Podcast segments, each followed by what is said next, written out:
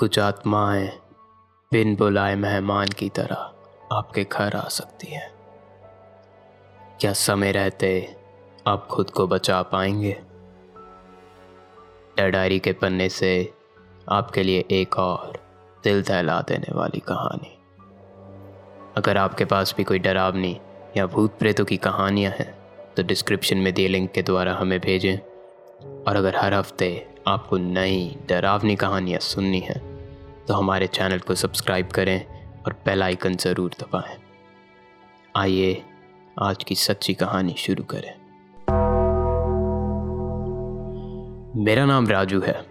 मैं अभी उन्नीस साल का हूँ, लेकिन ये कहानी आज से कुछ एक साल पहले की है। मैं फरीदाबाद में रहता हूँ, जो कि हरियाणा में एक शहर है, और मेरा परिवार का गाँव भी हरियाणा में ही है। मैं, मम्मी और पापा फरीदाबाद में रहते हैं। लेकिन मेरी दादी गाँव में अकेले रहती हैं। पहले उनके साथ दादाजी भी हुआ करते थे, लेकिन अब दादाजी को गुजरे हुए कुछ दो ढाई साल हो चुके हैं, और तब से वो गाँव में अकेले ही रह रही हैं।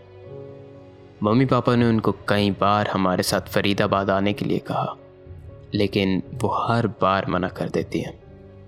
दादी पुराने ख्यालों की थी, जिनको अपने गाँव से काफ़ी लगाव था। और वो वहाँ से कहीं नहीं जाना चाहती थी। मेरी गर्मियों की छुट्टियाँ चल रही थी और इसी वजह से मैं गाँव आया हुआ था। मैं हर महीने पापा मम्मी के साथ यहाँ आया तो करता था, लेकिन वो सिर्फ़ दो तीन घंटे के लिए हुआ करता था। लेकिन इस बार ऐसा नहीं था। इस बार मैं यहाँ पूरे दस दिनों के लिए आया था। मैंने पहले कभी इस बात पे ध्यान नहीं दिया था, लेकिन मेरी दादी कुछ अजीब सी हो गई थी। उन्होंने फ्रिज पर घर पे रहने के दस नियम चिपकाए हुए थे। पहले तो मुझे ऐसा लगा कि वो नियम घर के मेहमानों के लिए होंगे, लेकिन दादी ने मुझे भी वो नियम याद करने के लिए बोल दिया था। मेरी दादी कभी भी इतनी चिड़चिड़ी नहीं थी, लेकिन शायद अब बुढ़ापे और दादाजी के बिना रहने की वजह से वो ऐसी हो गई थी। सब चीज़ों के बारे में सोचते ही सोचते मैं फ्रिज के पास जाके उन नियमों को याद करने लग गया। वो नियम कुछ ऐसे थे। पहला नियम घर पर नमक नहीं गिरना चाहिए। दूसरा नियम, घर पर किसी भी छतरी को नहीं खोलना। तीसरा नियम, कपड़ों को उल्टा करके नहीं छोड़ना। चौथा नियम, रात होने के बाद अपने नाखून मत काटना। पांचवा नियम, घर पर गलती से भी कोई शीशा नहीं टूटना चाहिए। छठा नियम, काले कपड़े पहनकर शीशा मत देखना। सातवां नियम, घर के अंदर सीटी बजाना मना है।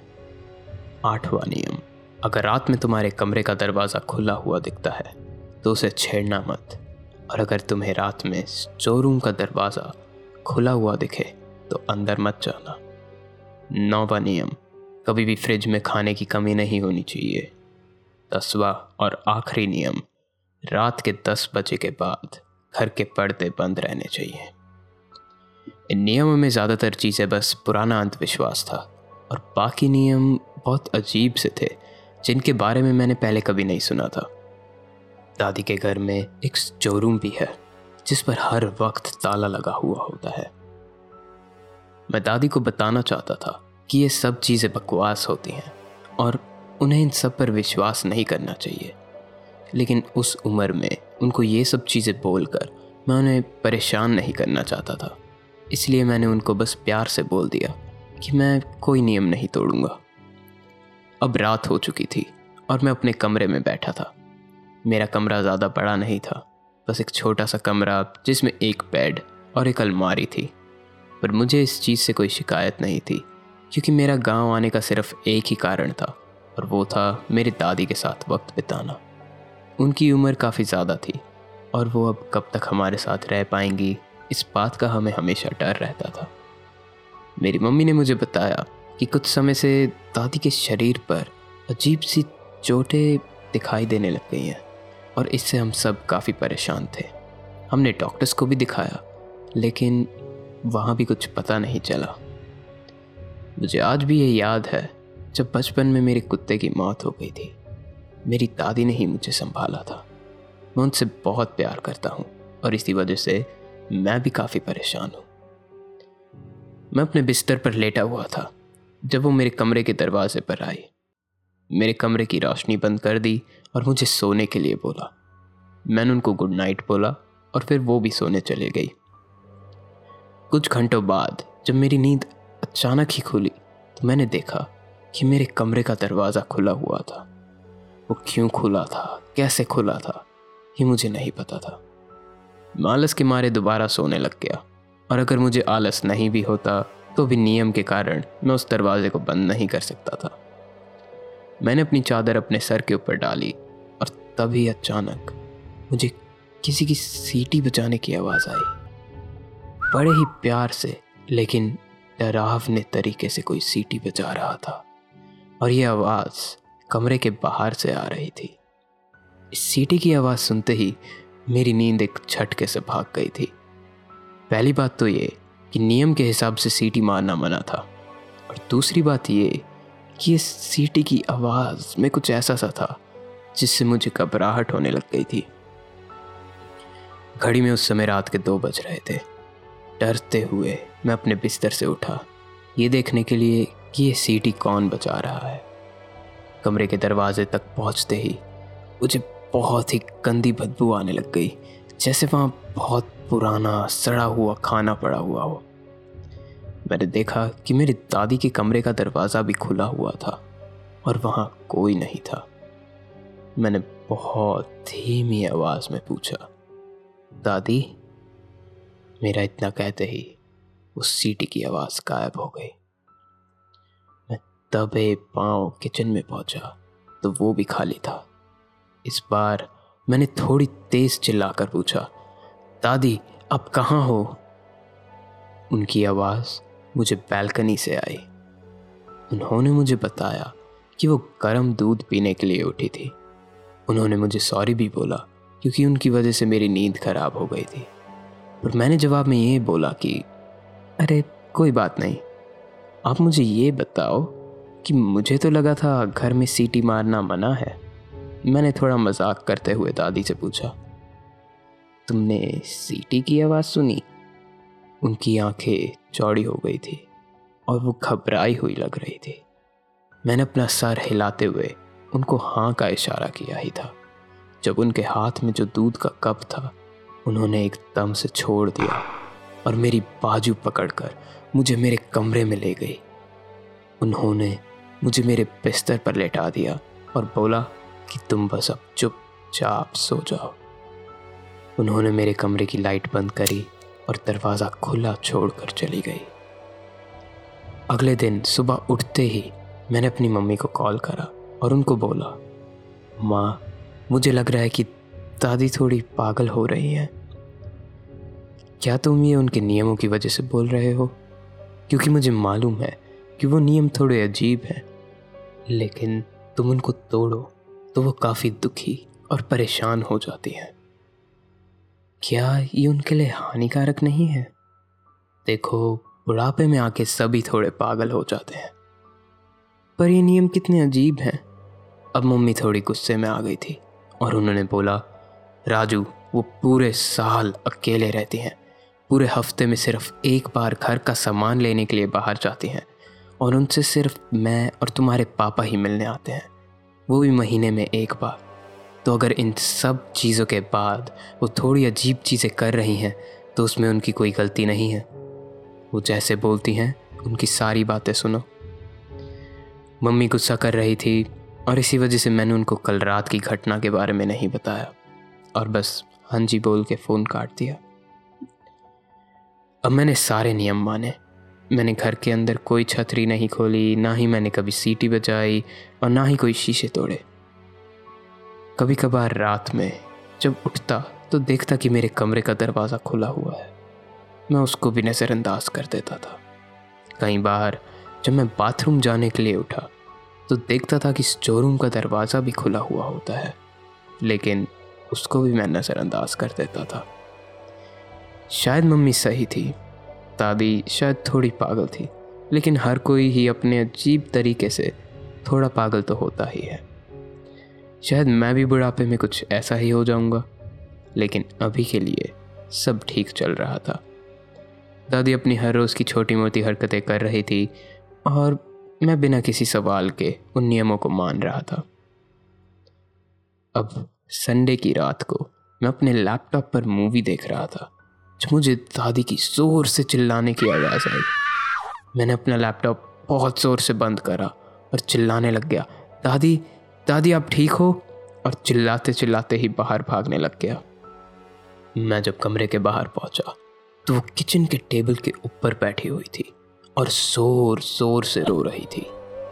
टेबल के ऊपर एक नमक का डब्बा था और उसके साथ में ही बहुत सारा गिरा हुआ नमक। ये मुझसे गलती से हो गया। मैं बस टेबल साफ़ कर रही थी और गलती से ये गिर गया। वो बहुत बहुत ज़्यादा घबराई हुई थी। कुछ नहीं होता दादी। मैं अभी ये साफ़ कर दूँगा। बोलकर मैंने उनको थोड़ी हिम्मत देने की कोशिश करी। उनके बिना बोले ही मैंने एक कपड़ा उठाया और उस गिरे हुए नमक को साफ़ करने लग गया। मैं नमक तो साफ़ कर रहा था, लेकिन सिर्फ़ नमक की वजह से उनको इतना ज़्यादा डरते हुए, कांपते हुए देखकर मुझे काफ़ी ज़्यादा दुख हो रहा था। मैंने सारा नमक साफ़ करने के बाद उनको बोला, देखो हो गया सब साफ़। उन्होंने मेरी तरफ़ देखा और फुसफुसाते हुए बोली, लेकिन उसको तो पता लग गया। ये सुनकर मेरे रोंगटे खड़े हो गए थे। मुझे समझ नहीं आ रहा था कि दादी का इस बात से क्या मतलब था। मैंने उनसे पूछा, किसको पता लग गया? इस घर की आत्मा को उन्होंने फुसफुसाते हुए बोला, मैं चीज़ों पर विश्वास तो नहीं करता था, लेकिन फिर भी उस समय मैं बहुत डर गया था। उस रात मैं एक मिनट भी नहीं सोया। मुझे डर लगने लग गया था और मैं बस खड़ी की तरफ़ देखे जा रहा था। पहले एक, फिर दो, फिर तीन, फिर चार। समय निकलता जा रहा था, लेकिन डर के मारे मैं सो ही नहीं पा रहा था। रात के बिल्कुल चार बज के पंद्रह मिनट पे मुझे एक आवाज़ सुनाई दी।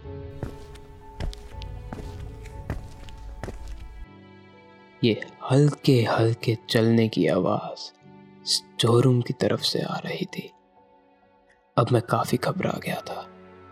बहुत मुश्किल से हिम्मत करके मैं अपने बिस्तर से उठा और कमरे से बाहर जाके देखा। तो पहले तो मुझे कोई नहीं दिखा। अपने आप को हिम्मत देने के लिए मैं बार बार बस यही सोच रहा था कि भूत सच में नहीं होते। मैं दादी के कमरे में गया, लेकिन वहाँ पर भी कोई नहीं था। उसी वक्त मुझे किचन से दोबारा रोने की आवाज़ आने लग गई। इस बार मैं किचन की ओर धीरे से बढ़ा और जब मैं वहाँ पहुँचा तो मैंने देखा कि मेरे सामने उस घर की आत्मा बैठी हुई थी। ये कोई फिल्मी भूत जैसी नहीं थी, जिसके तुम आर पार देख सको।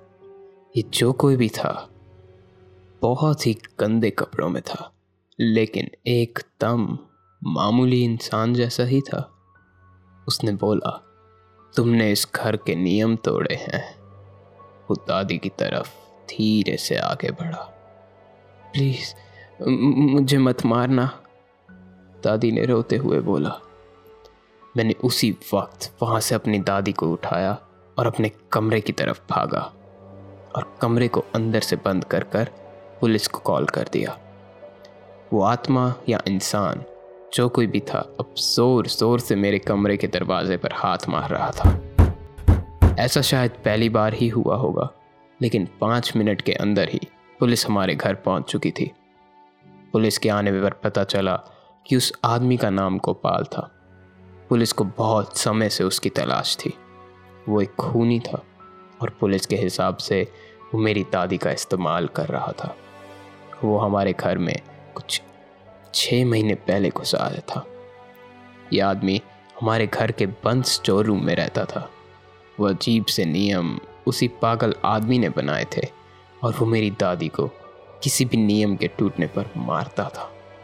उसने मेरी दादी, जो कि काफ़ी भोली है उनको ये विश्वास दिला दिया था कि वो एक आत्मा है, और अगर वो ज़िंदा रहना चाहती है तो उन्हें ये नियम कभी टूटने नहीं देने होंगे।